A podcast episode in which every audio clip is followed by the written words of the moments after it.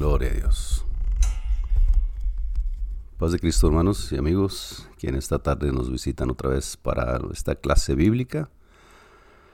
Ah, gracias a Dios que nos concede estar una vez más ah, estudiando la palabra de Dios ¿no? y ver qué es lo que dice para nuestra edificación, para nuestra vida cristiana, para nuestra madurez, para el trabajo en la obra de Cristo, en el amor del Señor, en la iglesia. Y vamos a darle gracias a Dios antes de, de empezar. Gracias Señor una vez más por por tu palabra, porque sigue siendo fiel. Gracias, papá, porque tú eres bueno. Gracias por proveer el día de hoy. El día de mañana no sabemos, pero gracias por el día de hoy, que tú nos has dado fuerza para trabajar, para comer, para vivir, para estar en familia, para estar ah, todavía ah, en tu presencia. Te damos gracias porque a través de todo este tiempo de enfermedad, de mucha gente que ha partido contigo, mucha gente se ha ido sin tu, sin tu perdón, sin esperanza para su alma. Pero gracias por aquellos que te conocieron y que tú hallaste bien llevártelos a tu, presencia. Te damos gracias por la vida de ellos, el ejemplo que nos dejaron. Te damos gracias por tu palabra eficaz, viva, presente el día de hoy y relevante como cuando tú la hablaste. Prepara los corazones de los que vamos a escuchar, los que vamos a estudiar, para que tu palabra tenga efecto, para que tu palabra abra la mente, el corazón, el entendimiento, que abra mi vida, que pueda yo dedicarme más a ti, Señor, y pueda honrarte no solamente de palabra, pero también de corazón, de hecho, porque dice tu palabra que la abundancia del corazón habla la boca y así como es el corazón del hombre, tal es él. Te bendecimos y te damos gracias en tu nombre precioso, Señor Jesucristo. Y paz de Cristo, hermanos, una vez más. Ah, gracias a Dios que nos concede estar ah, el día de hoy y que nos concedió regresar del trabajo, a los que fuimos a trabajar, a los que tuvimos algo que hacer en la escuela, en el trabajo, en los quehaceres, en la familia, Gracias a Dios por ello. Vamos a entrar en la lección rápidamente. Estamos un pequeño recordatorio de la lección pasada. Y se recuerda que estábamos mirando Rompiendo las cadenas del diablo, primera parte de la lección número 22. Quisiera solamente terminar la clase pasada, ¿no? Ah, con este ah, un pequeño recordatorio. Y decía el escritor que algunos creyentes están durmiendo el sueño de la indiferencia y no perciben sus problemas que no son, no solo físicos, financieros o relacionales, sino que sus problemas tienen también causas espirituales. Ah, hay algo que el mundo no entiende y que los que quieren entender pues se meten en asuntos que no les corresponden, como la magia negra y todo eso, el espiritualismo y, se meten en asuntos ah, que el Señor en su palabra nos deja saber que no le agradan. Pero para aquellos que han creído a menciona el escritor y la palabra de Dios dice en ocasiones también, pues que muchos no entienden que el, efecto espiritual o las consecuencias de la desobediencia espiritual o de la vida espiritual tiene consecuencias en la vida física, ¿no? en la vida cotidiana, en la vida económica, familiar, en la vida sentimental, en la vida espiritual, obviamente. La triste verdad es que en este último tiempo hay muchos hermanos que viven esclavos del pecado y del diablo, hermanos, gente que ha creído, que se ha bautizado en su nombre, que ha profesado la fe en el Señor, y por cuestiones de la vida, por cuestiones de descuido, por cuestiones de darle prioridad primeramente a las cosas terrenales, pues se van apartando, ¿no? Y sin querer ah, se encuentran en una situación atada nuevamente al enemigo. Dice, en ese contexto es que Efesios 4:27 nos dice que no demos lugar al diablo. En ese capítulo Pablo viene diciendo a los creyentes de la época que no den oportunidad alguna al pecado, por ejemplo, no le den la oportunidad a la mentira, a la ira, al robo, a las palabras deshonestas, a, deshonestas, a la amargura, a la gritería, a la malicia y, muchas otras cosas más. No dice que nosotros ya, ya vivimos en ese tiempo y no debemos de volver a lo mismo. Cuando damos lugar a este tipo de cosas en nuestra vida como cristianos, damos espacio y autorización a Satanás de gobernar nuestra vida. Entonces no podemos darle espacio y no podemos darle lugar una vez más al enemigo que ya nos tuvo atados mucho tiempo y que por la gracia de Dios fuimos rescatados nosotros a través de la sangre de Cristo y la fe en el Señor. De esta forma el creyente que es libre por derecho conquistado en la cruz, obviamente de Cristo, él fue el que pagó el precio, se vuelve nuevamente esclavo del enemigo. Cuando alguien, cuando cometiendo tales pecados no se arrepiente ni se vuelve a Dios. ¿Dónde está la salida? Bueno, pues la única salida es volver a obedecer al Señor o volver a, en obediencia a Cristo.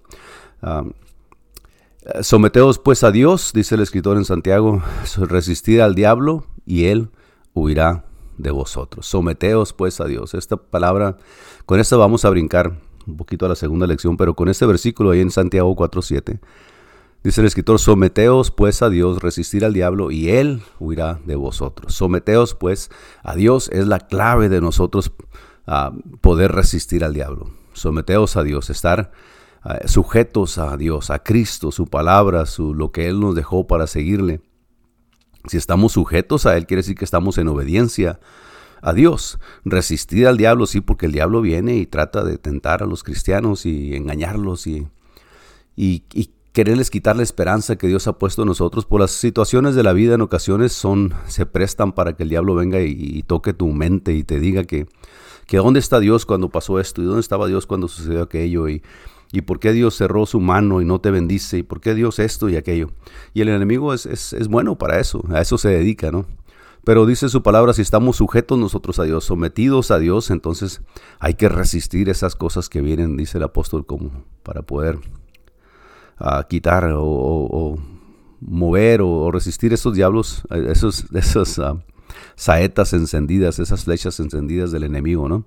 Someteos pues a Dios, resistir al diablo y Él huirá de vosotros. Nosotros ya estamos en el Señor.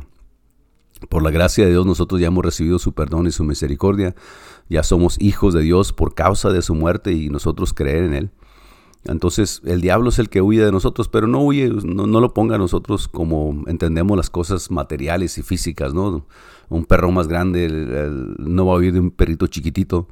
Pero en, el contexto bíblico, entonces nosotros estamos cubiertos con la sangre de Cristo. Vamos a ver en la segunda lección, parte 2 de esta lección, cómo es que eso sucede.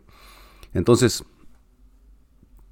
dice el escritor para terminar, hasta aquí hemos visto que la guerra espiritual contra nuestro enemigo es real, que no le podemos dar la espalda o ignorarla. No, yo estoy bien, no pasa nada, todo.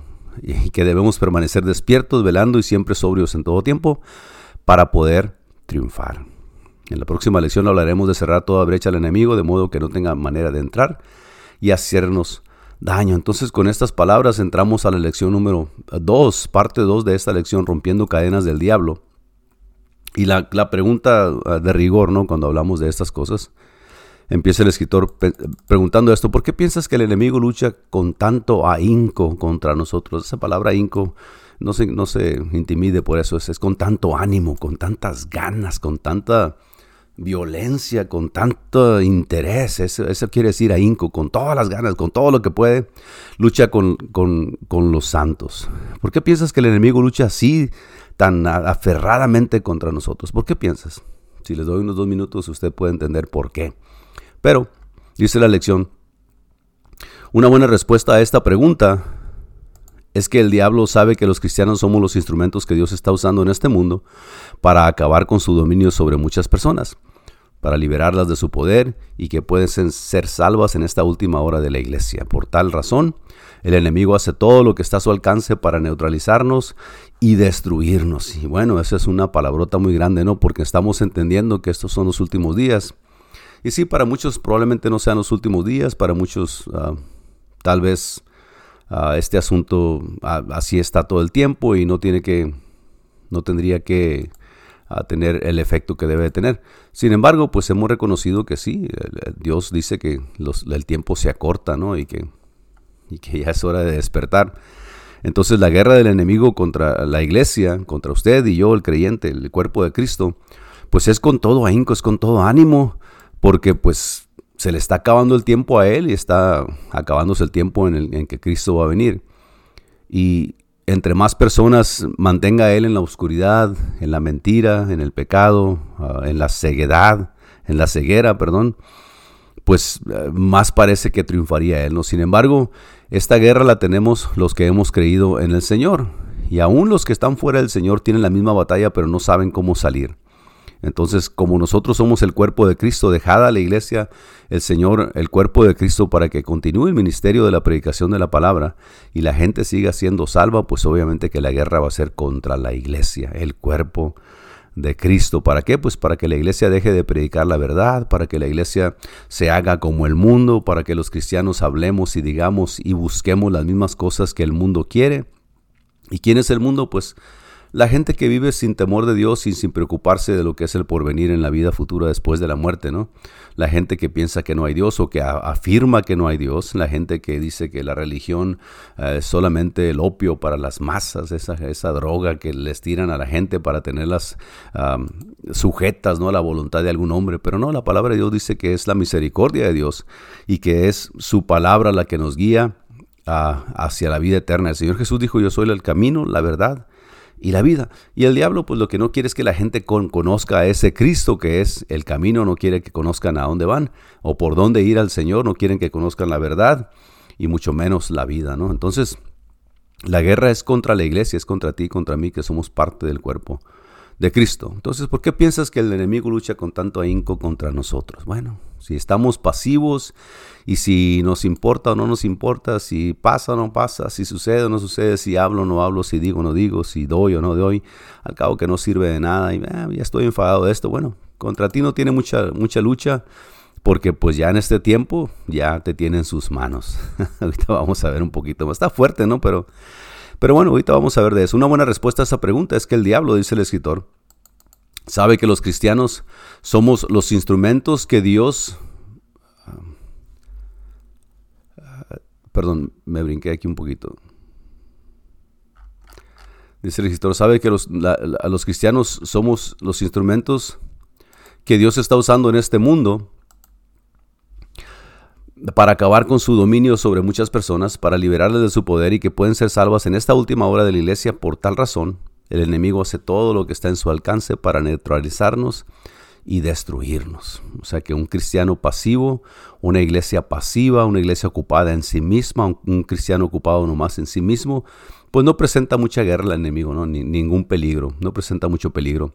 Podemos hablar y hablar y hablar y hablar y vestirnos así, vestirnos así, pero si nuestro corazón no está en las manos de Dios y haciendo su voluntad, pues bueno, el enemigo no se preocupa mucho por, por alguien que está en esa condición. Ahora, ah, está haciendo pues todo lo que está de su alcance para neutralizarnos y destruirnos. Neutralizarnos pues es que no seamos efectivos en nada y destruirnos pues es completamente borrarnos del mapa, ¿no? Dice el escritor, liberando el poder de Dios número uno. En cierta ocasión Jesús advirtió de este asunto a sus discípulos. Él decía, yo veía a Satanás caer del cielo como un rayo, pero de inmediato él agregó una poderosa promesa. He aquí, os doy potestad de hollar serpientes y escorpiones y, toda, y sobre toda fuerza del enemigo, y nada os dañará. Está hablando a los, a los discípulos que tenía con él, los apóstoles, ah, en ese tiempo, ¿no? Después en Marcos 16, 17 Jesús dice, y estas señales seguirán a los que creen. En mi nombre echarán fuera demonios, hablarán nuevas lenguas, tomarán en las manos serpientes y se beberán cosas mortíferas. Perdón, no les hará daño. Sobre los enfermos podrán sus manos y sanarán. Y obviamente que no nos está el Señor retando a ir a andar buscando serpientes para ver si es cierto o no. Nos está diciendo que cuando se presente el problema, la dificultad en su nombre, nosotros podemos ser vencedores. Pero no, no necesariamente en todo lo que se nos antoje, ¿no? Ni andar tampoco de, de ser cristianos altivos y querernos burlar, burlar de la gente o del enemigo. Ah, sino simplemente cuando lleguen estas situaciones, bueno, el poder del Espíritu Santo que está en nosotros va a orar conforme a Él le plazca. Hablando de estas promesas, dice el escritor, hablando de estas promesas de Jesús, el apóstol Pablo concluye una de sus cartas y se despide diciendo, y el Dios de paz aplastará en breve a Satanás bajo vuestros pies. La gracia del Señor Jesucristo sea con vosotros. Quisiera leer un poquito más amplio esta, esta lectura para el contexto. Mas os ruego, hermanos, que os fijéis en los que causan divisiones. Dice, y tropiezos en contra, en contra de la doctrina que vosotros habéis aprendido y que os apartéis de ellos, porque tales personas no sirven a nuestro Señor Jesucristo, sino a sus propios vientres, y con suaves palabras y lisonjas engañan los corazones de los ingenuos. Son buenos para hablar estas personas. Porque vuestra obediencia ha venido a ser notoria a todos, así que me gozo de vosotros, pero quiero que seáis sabios para el bien e ingenuos para el mal, y el Dios de paz aplastará en breve a Satanás bajo vuestros pies. La gracia de nuestro Señor Jesucristo sea con vosotros. Mucho cuidado con la gente que anda diluyendo el Evangelio, gente que baratea el, Evangelio de Cristo y que lo acomoda más a la vida ah, del día de hoy para que la gente esté a gusto y conforme y que no presenten ningún sacrificio, ¿no? Que no presenten ninguna, que no den por perdido lo que eran en el mundo, lo que tenían, sino que se lo traigan a servir a Dios, sigan siendo como son, sigan practicando lo mismo, sigan tomando esto, sigan haciendo aquello, frecuentando los mismos lugares, las mismas amistades, al cabo que el amor de Dios lo cubre todo. Pero dice el escritor pues que nosotros hay que ser sobrios, no, no, esas personas no sirven a nuestro Señor Jesucristo sino a sus vientres, ah, hablan con palabras suaves y supuestamente inteligentes, pero están tergiversando la palabra de Dios, la están moldeando la palabra de Dios a su propio beneficio y quieren que tú creas como ellos para que te apartes de la, de la verdad. Acuérdate que lo único que tiene autoridad es la palabra de Dios en cuestión de quién es Dios, cómo es Dios, qué quiere Dios de nosotros, ah, cómo es que Él vino, cómo se cumple su promesa. Solamente Dios. Cuando alguien empieza, yo pienso que que, no, que no es para tanto. Yo pienso que aquí sí, pero no es para tanto. Yo, pero aquí no, no creo que sea así. Si la palabra de Dios lo dice, pues tenemos que tener, claro, en el contexto en que está hablando, obviamente, ¿no? Pero, pero no podemos nosotros suplantar la palabra de Dios con nuestras opiniones. Y si es opinión, puedes decir que es opinión, pero siempre basado en lo que la palabra de Dios dice. Entonces el escritor dice pues que el, el Señor en breve a esta gente dice, el Dios de paz aplastará en breve a Satanás bajo vuestros pies. La gracia de nuestro Señor Jesucristo sea con vosotros. Y este es un contexto muy grande porque mucha gente se basa ah, en este tipo de escrituras para decir, el enemigo está bajo mis pies. Pero acuérdense que aquí está hablando ah, a la iglesia en Roma y le dice pronto. La iglesia en Roma, después de estas palabras del apóstol, unos años después, ah, la persecución se hizo cada vez más grave y la, muerte de los cristianos fue cada vez más común y más aplaudida por las masas, más aplaudida por, por los romanos, por el público, por aún por los fariseos y los cristianos fueron puestos en ridículo, fueron puestos a muerte, fueron puestos ah, como sacrificio para que la gente se entretuviera. Y déjeme decirle que el contexto que está hablando aquí también, hey, el Señor es que que en la muerte de los santos vence el Señor. Eh, cuando un santo muere en, en, el, en la fe del Señor, ya venció lo que nosotros siempre hablamos y siempre se nos dice en los funerales cuando alguien muere sirviendo al Señor. Ellos ya vencieron, ellos están con el Señor. Tenemos que tener un poco cuidado, ¿no? Para, para no añadir o, si se pudiera decir, para no añadir o para no agregar o, expander en lo que la palabra de Dios dice claramente. Estas y varias escrituras, dice el escritor. Estas y varias escrituras nos enseñan que los creyentes tenemos en este tiempo autoridad y poder otorgados por Dios para aplastar a Satanás. Déjeme un segundito, porque esto está muy interesante, ¿no? Está...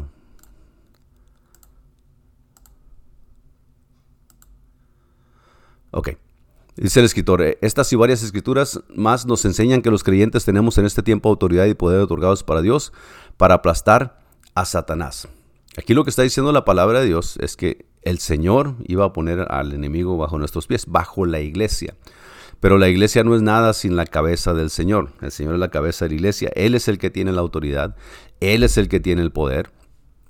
Y no dice que va a poner sobre nosotros. Ah, y, y ah, el, que va a aplastar al enemigo va a ser el Señor Jesucristo, ¿no? Ah, en ocasiones eh, creemos que nosotros tenemos el poder para aplastar al, diablo, pero acuérdate que la lucha y la batalla aquí es espiritual. Y el, Espíritu de Dios es el que hace la batalla contra todo. El Espíritu de Dios es el que hace batalla contra todo. El Espíritu de Dios es el que obra en la gente. El Espíritu de Dios es el que tiene el poder. El Espíritu de Dios es sabiduría. El Espíritu de Dios es conocimiento. El Espíritu de Dios es el que discierne. El Espíritu, todo es el Espíritu de Dios. Todo es el poder de Dios obrando en la gente. So, acuérdense que el Espíritu de Dios, ese es el que hace todo. El Espíritu de Dios. Dice el escritor, pues, uh, Efesios 1.21 dice que Dios nos ha colocado, y aquí está otra cosa que quiero aclarar también en este, en este pequeño pasaje, vamos a leer eso también. Uh, un segundito. Efesios 1 uh, al 1.21, pero yo quisiera leer desde el versículo 15.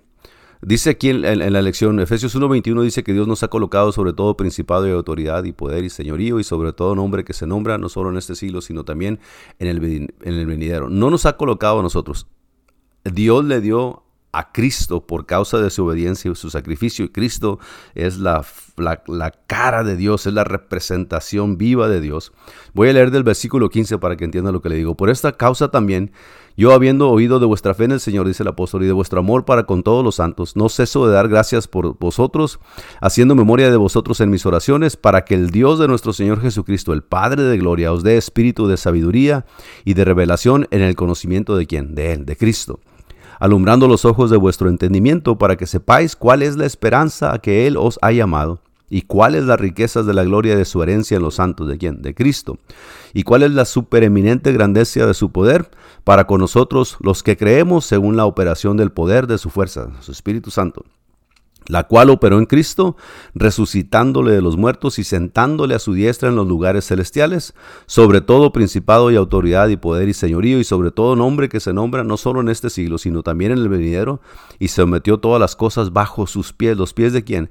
De Cristo y lo dio por cabeza sobre todas las cosas a la iglesia. O sea que Cristo, si alguien va a aplastar al diablo es Cristo. Si alguien ah, va a estar por sobre todo nombre es Cristo. Si alguien va a estar sobre todo principado y autoridad y poder y señorío es Cristo. Ah, tenga cuidado cuando lea solamente una, una, pequeña porción de un versículo. Sí, Cristo. A Cristo se le dio todo. A Él le fue dado un nombre que es sobre todo nombre. Y lo dice el escritor, seguimos con la lección. Qué inmenso poder eh, espiritual hemos recibido del Señor. Qué inmenso poder espiritual. Número uno, no solamente porque nos guía y nos guarda de toda maldad y nos, recuerda lo que el Señor Jesús ha dicho, pero también nos ha dado poder para derrotar por medio de Él toda fuerza del enemigo, o sea, para hacer frente. Porque no tenemos lucha contra sangre ni carne, sino contra potestades, contra principados, contra huestes celestes. Ah, él, nos empieza a decir qué tipo de batallas tenemos, ¿no? Dice, el apóstol Pablo oró para que las iglesias bajo su supervisión entendieran y reconocieran que este poder que tenía como cuerpo de Cristo y ejerciesen dicho poder para destruir las obras del diablo y ganar vidas para Cristo. Pero también les enseñó que bajo las condiciones, bajo qué condiciones el poder de Dios es liberado en nuestras vidas y las promesas de victoria que de Jesús se pueden hacer efectivas. La más importante y la más interesante de todos esos requisitos es la obediencia a Cristo. En todo, la obediencia a Cristo. Si no estamos en obediencia a Cristo, o sea, su palabra, lo que Él vino a traer a nosotros, entonces todo lo demás es palabrería y es, aunque puede ser eficaz hasta cierto punto, pero no llega a su totalidad, porque estamos en desobediencia nosotros. Dice el escritor, a los hermanos de Corintio escribió esto, como tenemos estas promesas, y bueno, voy a leer un poquito más que eso, porque no solamente podemos leer que tenemos promesas, sino, sino qué es lo que, lo que está hablando, cuál es el contexto de esto. Como dice, voy a leer del versículo, ah, segunda de Corintios 1, pero sabe que el versículo, el capítulo 6, ah, nos habla un poquito más de cuáles promesas son. Y déjenme empezar en los últimos versículos del capítulo 6. Y empieza a decir, uh,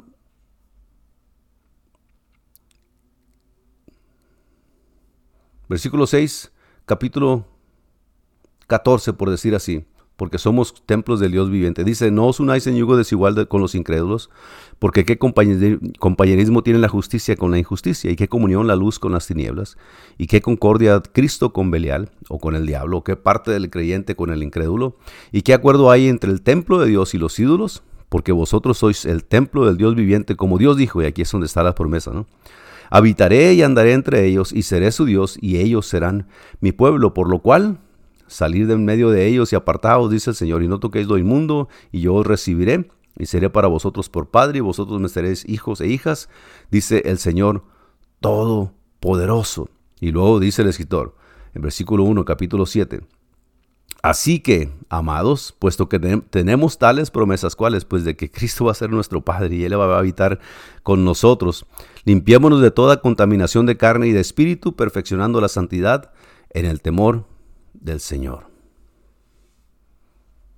Y aquí está otra versión. Purifiquémonos de todo lo que contamina el cuerpo y el espíritu para completar en el temor de Dios la obra de nuestra santificación. Y a los Efesios dijo, y estamos hablando de, de las promesas de Dios, ¿no? Pero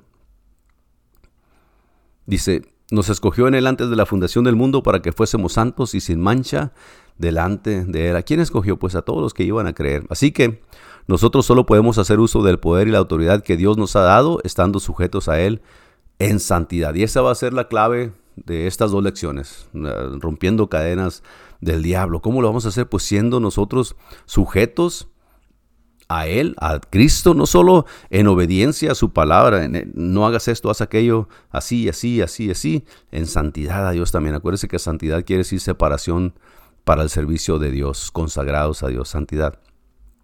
Ahora dice el escritor, bueno, pues hay que cerrar toda la toda brecha, todo camino, toda abertura. Hay que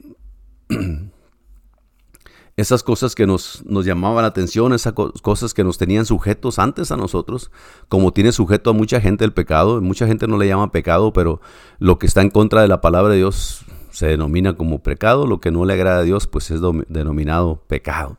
Hay que cerrar todo, toda abertura, toda brecha, todo camino, todo sendero que nos lleva a separarnos de Dios o que permite que el enemigo entre en nuestras vidas. Eclesiastés 10:8 dice que el que hiciere hoyo caerá en él, y el que aportillare vallado le morderá la serpiente, el que abra, el que deje algo abierto por ahí. Aquí también tenemos una analogía directa y simple que nos muestra que la serpiente antigua, el diablo, no dejará pasar ninguna oportunidad que le demos. No desaprovechará cualquier brecha o puerta abierta en nosotros. Muchos cristianos hoy en día ciertamente abren una gran brecha cuando descuidan su vida espiritual y practican el pecado. Una de las cosas que nos hemos hecho bueno últimamente, el, mundo cristiano, entre comillas, en los últimos tiempos, uh, nosotros es descuidar la vida espiritual, practicar el pecado y llamarle bien y tratar de justificar bíblicamente que estamos bien aunque estamos haciendo las cosas que contradicen la palabra de Dios. Y mucha gente pues obviamente sigue ese tipo de enseñanzas, ese tipo de doctrinas, porque pues es más cómodo, ¿verdad? Hacerse como el mundo, seguir en las mismas que antes. Ya sabes cómo vivir en pecado. Dios te sacó de ahí y mucha gente piensa que volver al pecado no es tan grave porque ahora ya estás cubierto con la sangre de Cristo y el amor de Dios te va a cubrir en todo lugar y en toda situación. Déjame decirte que la misericordia de Dios sí te alcanza y el amor de Dios te alcanza, pero una de las mentiras más grandes que se predica o que se puede decir a alguien es tú ve y haz lo que, lo que te gusta, al cabo que el cuerpo se va a morir aquí, al cabo que Dios es puro amor. Y, después nomás te arrepientes y Dios te recibe otra vez. Y el problema de eso es que la mentira más grande del enemigo es de que Dios sabe y conoce el corazón y Él sabe quién se arrepiente y quién no se arrepiente. Alguien tiene remordimiento por hacer algo malo y puede pedir perdón, pero no, a lo mejor no se arrepiente. Nosotros como humanos podemos recibir aún ah, la, la, petición de perdón de alguien o podemos nosotros pedirle perdón a alguien sin estar sinceramente arrepentidos.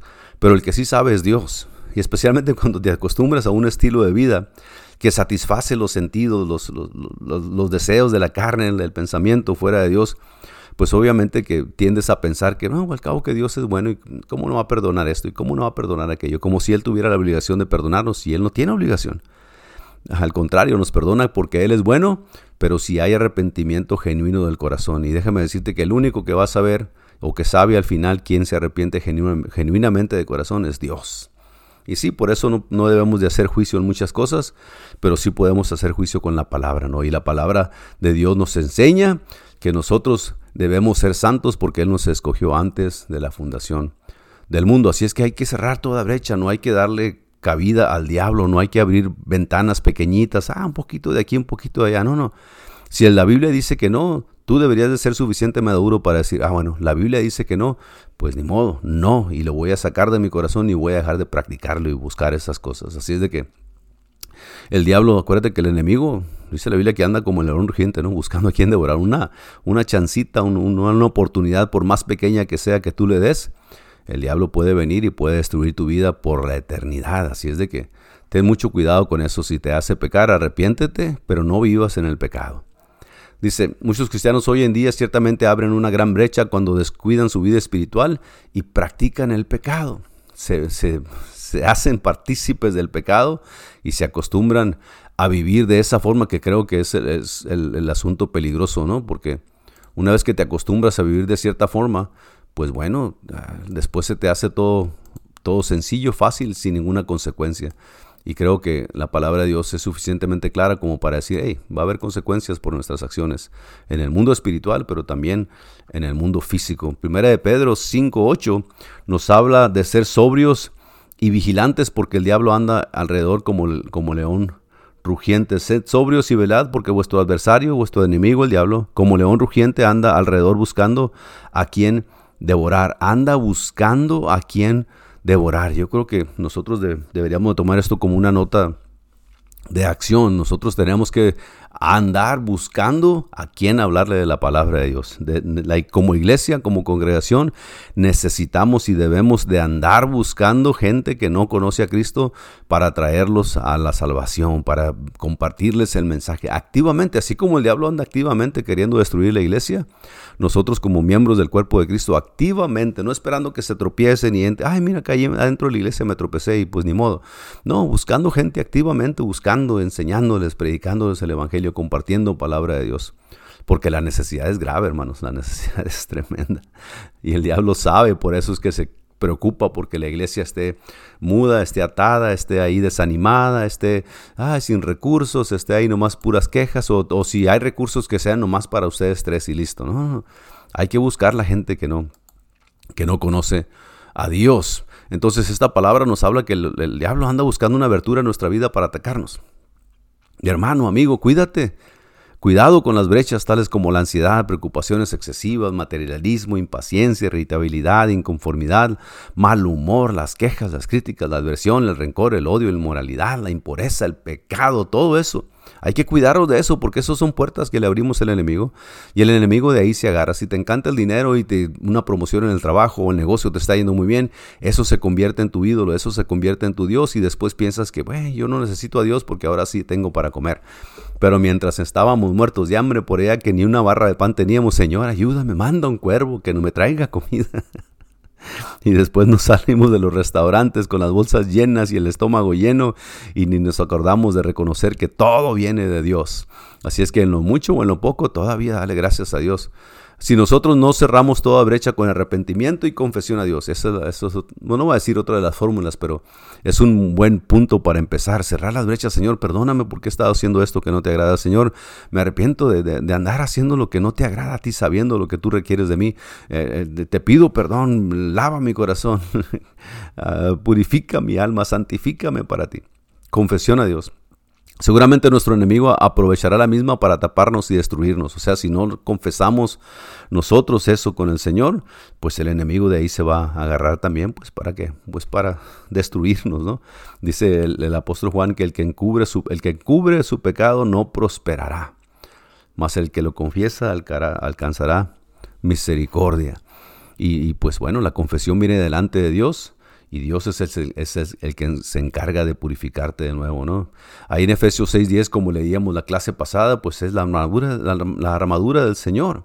Hay que, fortalecernos en el poder, en el Señor y en el poder de su fuerza. Y luego viene vestidos de toda la armadura de Dios. Usted lo tiene por ahí como referencia de la clase pasada.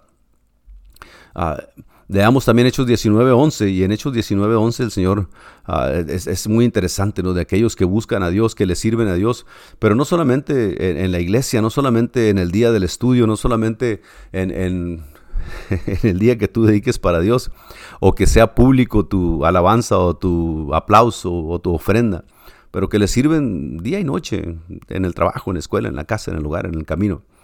Dice el escritor, leamos Hechos 19, 11 y 16. En este interesante incidente vemos que Satanás conoce y teme a los cristianos consagrados, pero se ríe de los creyentes carnales. Y hacía Dios milagros extraordinarios por la mano de Pablo. Versículo 11 del capítulo 19 de Hechos. De tal manera que aún se llevaban a los enfermos los paños o delantales de su cuerpo y las enfermedades se iban de ellos. Y los espíritus malos salían. Pero algunos de los judíos, exorcistas ambulantes, intentaron invocar el nombre del Señor Jesús sobre los que tenían espíritus malos, diciendo, os conjuro por Jesús, el que predica Pablo.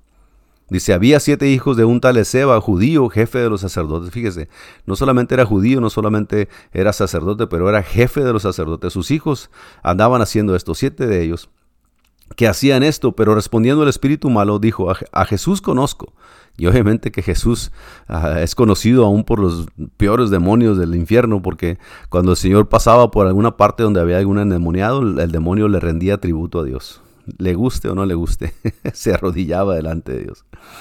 Dice, Pero dice, a Jesús conozco y sé quién es Pablo. Aún Pablo sabe quién es Pablo porque sabe que Pablo es un siervo fiel de Dios.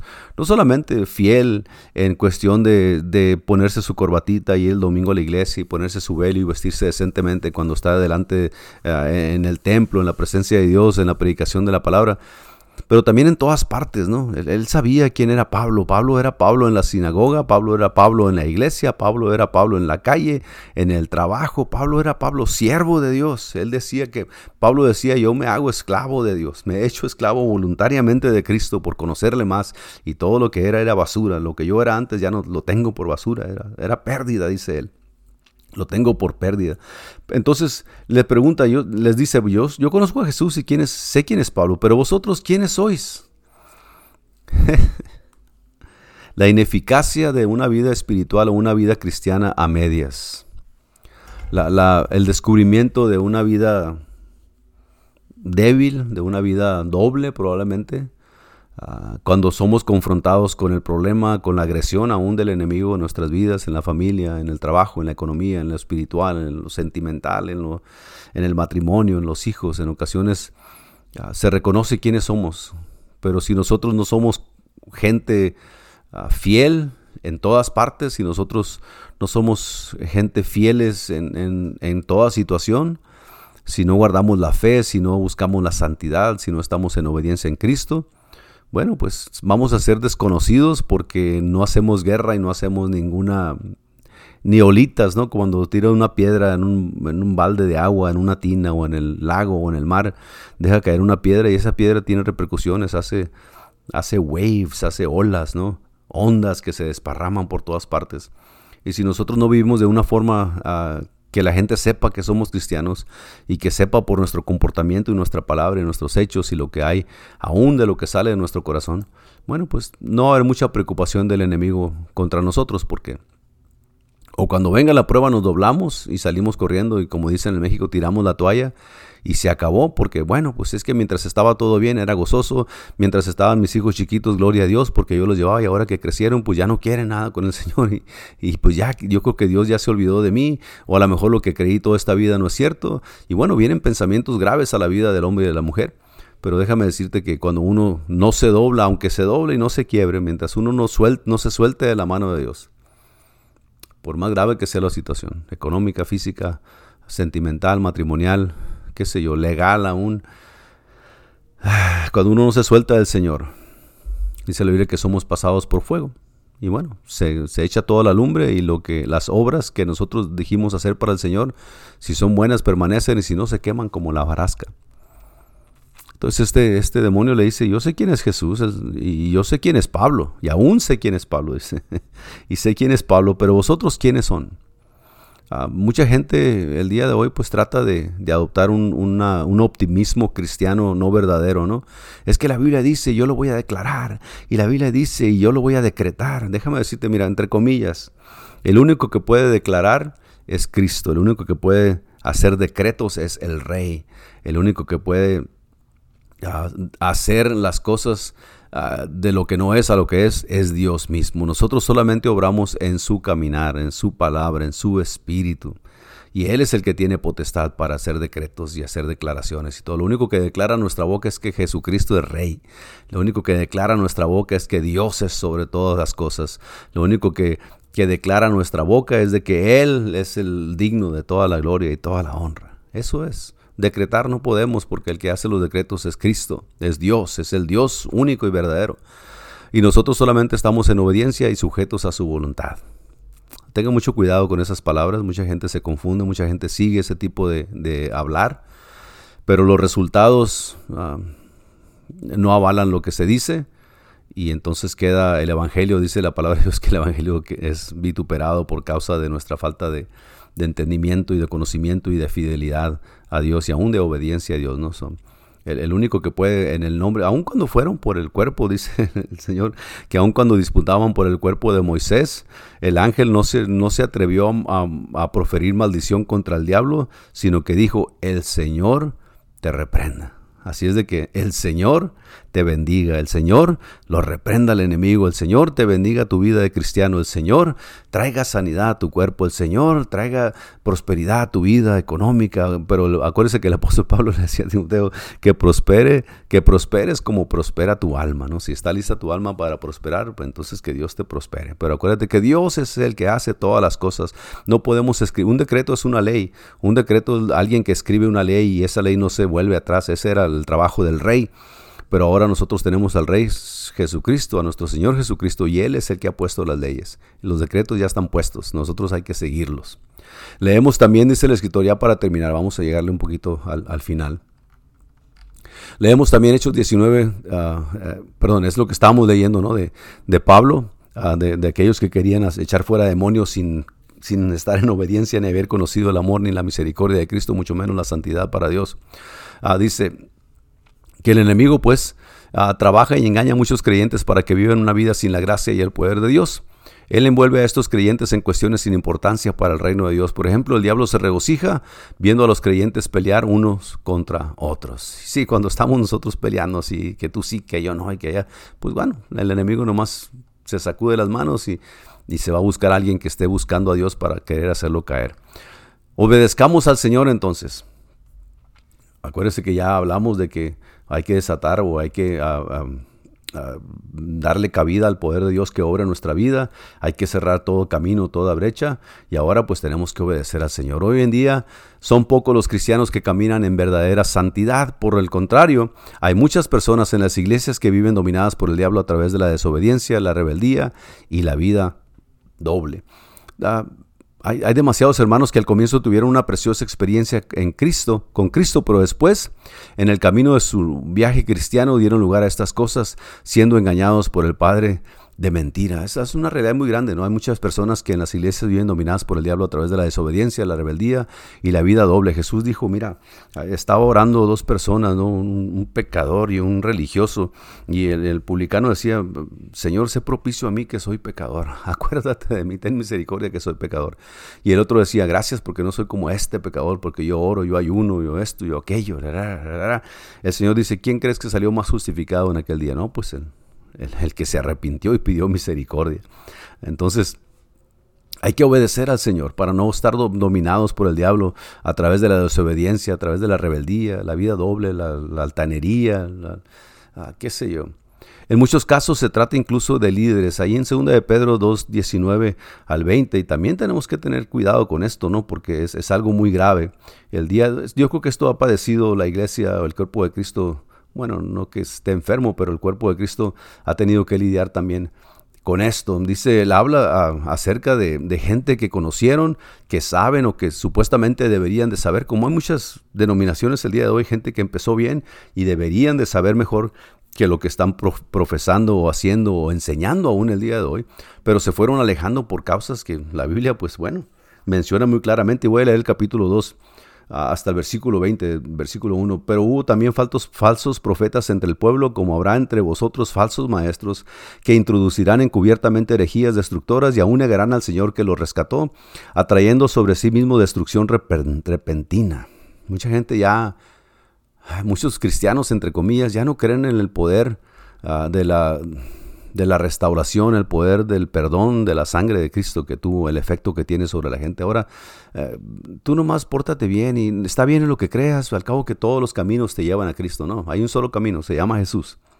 Y dice, y muchos seguirán sus disoluciones por causa de los cuales el camino de la verdad será blasfemado, cosa que parece el día de hoy. Si, si te quieres apegar a la palabra de Dios, uh, eres un extremo, eres un religioso, eres, estás cerrado, no tienes tu pensamiento para el mundo y, tiene que ser así como tú dices, no, tiene que ser como la Biblia dice y si la Biblia lo dice tenemos que seguirlo, pero mucha gente eso le molesta.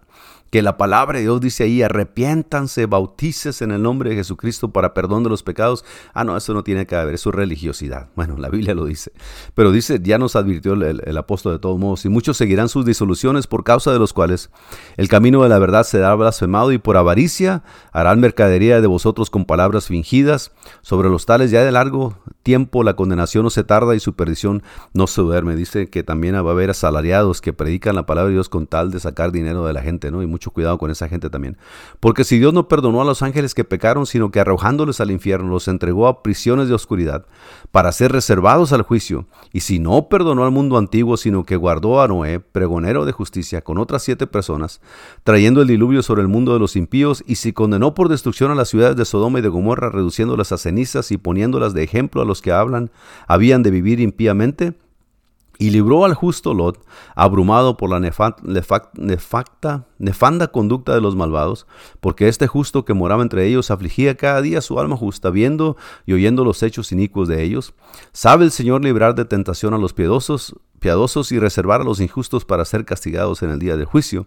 Y mayormente a aquellos que siguiendo la carne andan en concupiscencia e inmundicia y desprecian el señorío. ¿Señorío de quién? El señorío de Jesús. Pero luego sigue diciendo, mira, aquí eh, la, insinuación, aquí no insinuación, pero, pero el, asunto de que mucha gente vive perdida y, se desvían, está hablando también de los líderes que, que, desvían y hacen pecar a la gente. Atrevidos y contumaces no temen decir mal de las potestades superiores, mientras que los ángeles que son mayores en fuerza y en potencia nunca pronunciaron juicio de maldición contra ellas delante del Señor. Pues estos, hablando mal, cosas mal de cosas que no entienden, como animales irracionales nacidos para presa y destrucción, perecerán en su propia perdición, recibiendo el galardón de su injusticia, ya que tienen por delicia el gozar de deleites cada día. Estos son inmundicias sin mancha y manchas quienes aun mientras comen con vosotros se recrean en sus errores. Tienen los ojos llenos de adulterio, no, no, se sacian de pecar, seducen a las almas inconstantes, tienen el corazón habituado a la codicia y son hijos de perdición. Han dejado el camino recto y se han extraviado siguiendo el camino de Balaam, hijo de Beor, el cual amó el premio de la maldad y fue reprendido por su iniquidad, pues una muda bestia de carga, hablando como voz de hombre, refrenó la locura del profeta. Esta gente que que enseña como palabra de Dios lo que no se encuentra en la palabra de Dios y presentan a Dios como no lo presenta la palabra de Dios. Estos son fuentes sin agua y nubes empujadas por la tormenta, por las cuales la más densa oscuridad está reservada para siempre.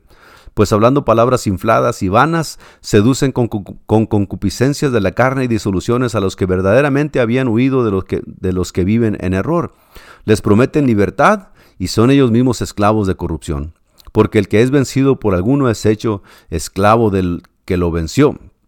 Ciertamente, si habiéndose ellos escapado de las contaminaciones del mundo por el conocimiento del Señor y Salvador Jesucristo, enredándose otra vez en ellas son vencidos, su postrer estado viene a ser peor que el primero. Yo sé que es una lectura muy larga, ¿no? Y, y muy triste porque está hablando de gente que conociendo a Dios, dejó de servir a Dios, se alejó del Señor y ahora enseñan mentiras que solamente satisfacen la carne, que solamente ah, se deleitan los placeres de la carne. Ah, en, el mundo como, como lo hacíamos antes, como éramos antes. Vuelven y no solamente ellos, sino que también arrastran a la gente que ha creído la gente que son ingenuos, la gente que son débiles en la fe, la gente que nunca se ha preocupado por agarrarse, aferrarse a Cristo, en esa fe que el Señor nos ha dado, porque dice que aún la fe es un don de Dios. Ah, eh, no la han cultivado, no, no, no, no han buscado más de Dios cada día. Ah, se dejan llevar por este tipo de doctrinas. Nosotros decimos que es una doctrina ah, fácil, una doctrina diluida. la palabra de Dios la toman a conveniencia y sus propios pensamientos y sus propias conclusiones la aplican como si fuera palabra de Dios, lo cual, pues bueno, dice el escritor que son herejías, no tienes que tener mucho cuidado. Ah, ojalá que la gente que, que haya conocido al Señor y sabe que en su corazón tiene palabra de Dios, le dé cabida a Cristo, que el Espíritu Santo los vuelva a guiar y no se dejen engañar por el enemigo, porque dice la palabra de Dios que el fin, bueno, pues es la muerte, el pecado, la paga del pecado es muerte, y si Cristo ya pagó ese precio por ti y te liberó del pecado, ¿por qué vivir otra vez en lo mismo? ¿Por qué volver otra vez a la misma cosa? Dice la Biblia que así como el perro vuelve a su vómito, ¿no? Alguien que, que regresa a lo mismo después de haber conocido la verdad y el amor de Dios, pues bueno, ya no queda más sacrificio que hacer. Si no te arrepientes, tienes que volver al Señor en arrepentimiento, en buscar su perdón. Pero eso, cada vez que te alejas, cada vez que practicas más, cada vez que te acostumbras más, se empieza a hacer más y más difícil de poder volver en sí, como dijo el Señor del Hijo pródigo, y volviendo en sí dijo, ¿cuántos jornaleros en la casa de mi padre tienen pan y yo aquí me estoy muriendo de hambre? Ah, ojalá que puedas volver en, sí, que, vengas al razonamiento y que digas, ¿qué estoy haciendo aquí? ¿Por qué estoy comportándome como yo vivía antes de conocer a Cristo y después de haberle conocido? ¿Por qué estoy tratando de adoptar ese estilo de vida que, que el mundo tiene y del cual Dios ya me había sacado? Bueno, muchos están siendo devorados, dice el escritor, por su falta de fidelidad. El enemigo, como león rugiente, anda buscando a quien devorar. Dios trató severamente con el pueblo de Israel acerca de la cuestión de los diezmos y las ofrendas porque ellos habían desobedecido las enseñanzas sobre el tema. El Señor tuvo que permitir que el devorador del diablo les afligiera, pero también les dijo si regresaban a la fidelidad, bueno, Él reprendería al enemigo. Cuando obedecemos al Señor, dice el escritor, el devorador es reprendido y se tiene que alejar de nuestras vidas. Como leíamos hace rato, someteos pues a Dios resistir al diablo y él huirá de vosotros. Conclusión entonces, y con esto terminamos. En estas dos lecciones sobre la guerra espiritual hemos hablado sobre la manera en que el enemigo opera, opera, en el mundo, así como la urgente necesidad que tenemos los creyentes en Cristo Jesús de despertar del sueño espiritual y andar en santidad para poder vencer las fuerzas del enemigo. El, el nuestro es un llamado a la guerra, no es una guerra contra sangre y carne, como dice Efesios 6:12 que hemos leído, sino contra principados y potestades que operan en las regiones celestes. Así es de que, amado hermano, querido amigo, hoy es preciso que tú reconozcas que aunque ser creyente es una cosa maravillosa, no basta con creer en Jesús. Es preciso vivir también en Él, para Él y por Él andar como Él, pero para poder caminar con Él, primero tienes que ser libre de las cadenas que el diablo te haya puesto y que te estén impidiendo que seas, impidiendo que seas una bendición en la obra del Señor. Jesús dijo, de cierto, de cierto digo, todo aquel que hace pecado es esclavo del pecado. Pero luego prometió que si permitimos que Él nos haga libres, entonces seremos verdaderamente libres. Así es de que, bueno, gracias a Dios por esta palabra, gracias a Dios porque Él, nos ama lo suficiente como para haber dejado un manual para nuestra vida. Gracias a Dios que Él, todavía sigue eh, amándonos a pesar de nuestras diferencias, nuestras flaquezas. Ah, pero tener una vida o vivir ah, una vida descuidada y satisfaciendo la carne, la mente, el pensamiento del mundo, la corriente de este mundo, dice el apóstol, no es agradable a Dios. Y déjame decirte que si Dios te llama cuentas en esa condición y te encuentras en una situación alejada de Dios y acostumbrado a una vida ah, tibia, una vida pensando que sirves a Dios en el pecado, ah, te estás engañando tú solo, ¿no? La recomendación es que vuelvas a Cristo, acuérdate del día de tu salvación, cómo Dios te perdonó y cómo Dios lavó tus pecados y los arrojó y no se acuerda más de ellos. Por tanto, no hay motivo de volver a pecar y volver a recordarle a Dios que tan pecadores somos, porque Él ya lo sabe. Pero vivir en pecado es una afrenta contra Dios. Entonces, que el Señor tenga misericordia de nosotros, ¿no? El Señor Jesús dijo, el que crea estar firme, mire que no caiga. Así es de que hay que seguir buscando al Señor en oración, en palabra, en, congregación, en trabajo, en su obra, en amor por el prójimo, para poder nosotros agradar a Dios. Sí, sí parece muy legalista y parece muy ah, religioso, pero bueno, si nosotros no somos de este mundo porque estamos esperando un reino eterno en el Señor Jesucristo, entonces este mundo no puede encadenarnos otra vez. El enemigo no puede volver a poner sus cadenas que ya por mucho tiempo ya servimos, dijo el apóstol, ah, por mucho tiempo al pecado ¿no? en este cuerpo. Y es tiempo que ya habiendo conocido al Señor, pues bueno, busquemos ah, con toda intención el agradarle ahora a Él. Y gracias a Dios por estas lecciones, ojalá que haya sido ah, de beneficio para usted la lección que viene, lección número 24, aguas de reposo. Y vamos, es una, varias secciones, bueno, dos secciones en esta clase que sigue que son muy interesantes y son un poquito de alivio, de descanso, ¿no? Cómo podemos llegar nosotros a, a esa condición de cómo podemos llegar a las aguas de reposo. Y bueno, ya empiezo a darle vueltas al asunto y ya después no digo nada. gracias a Dios por esta palabra. Sígase cuidando, los amamos en el nombre del Señor Jesús. El viernes ah, de 7 a 8 servicio en la iglesia. Ah, hay un lugar para usted ahí. El sábado el programa radial de 7 a 8 por estos mismos medios y el domingo de 4 a 5 escuela dominical para sus hijos, sus niños, los, los adolescentes, los jóvenes, los adultos y el servicio general de celebración pues de 5 a 6, 6 y media de la tarde. Que el Señor les bendiga, sígase cuidando y gracias por su atención y que Dios los guarde. Amén. Gracias a Dios.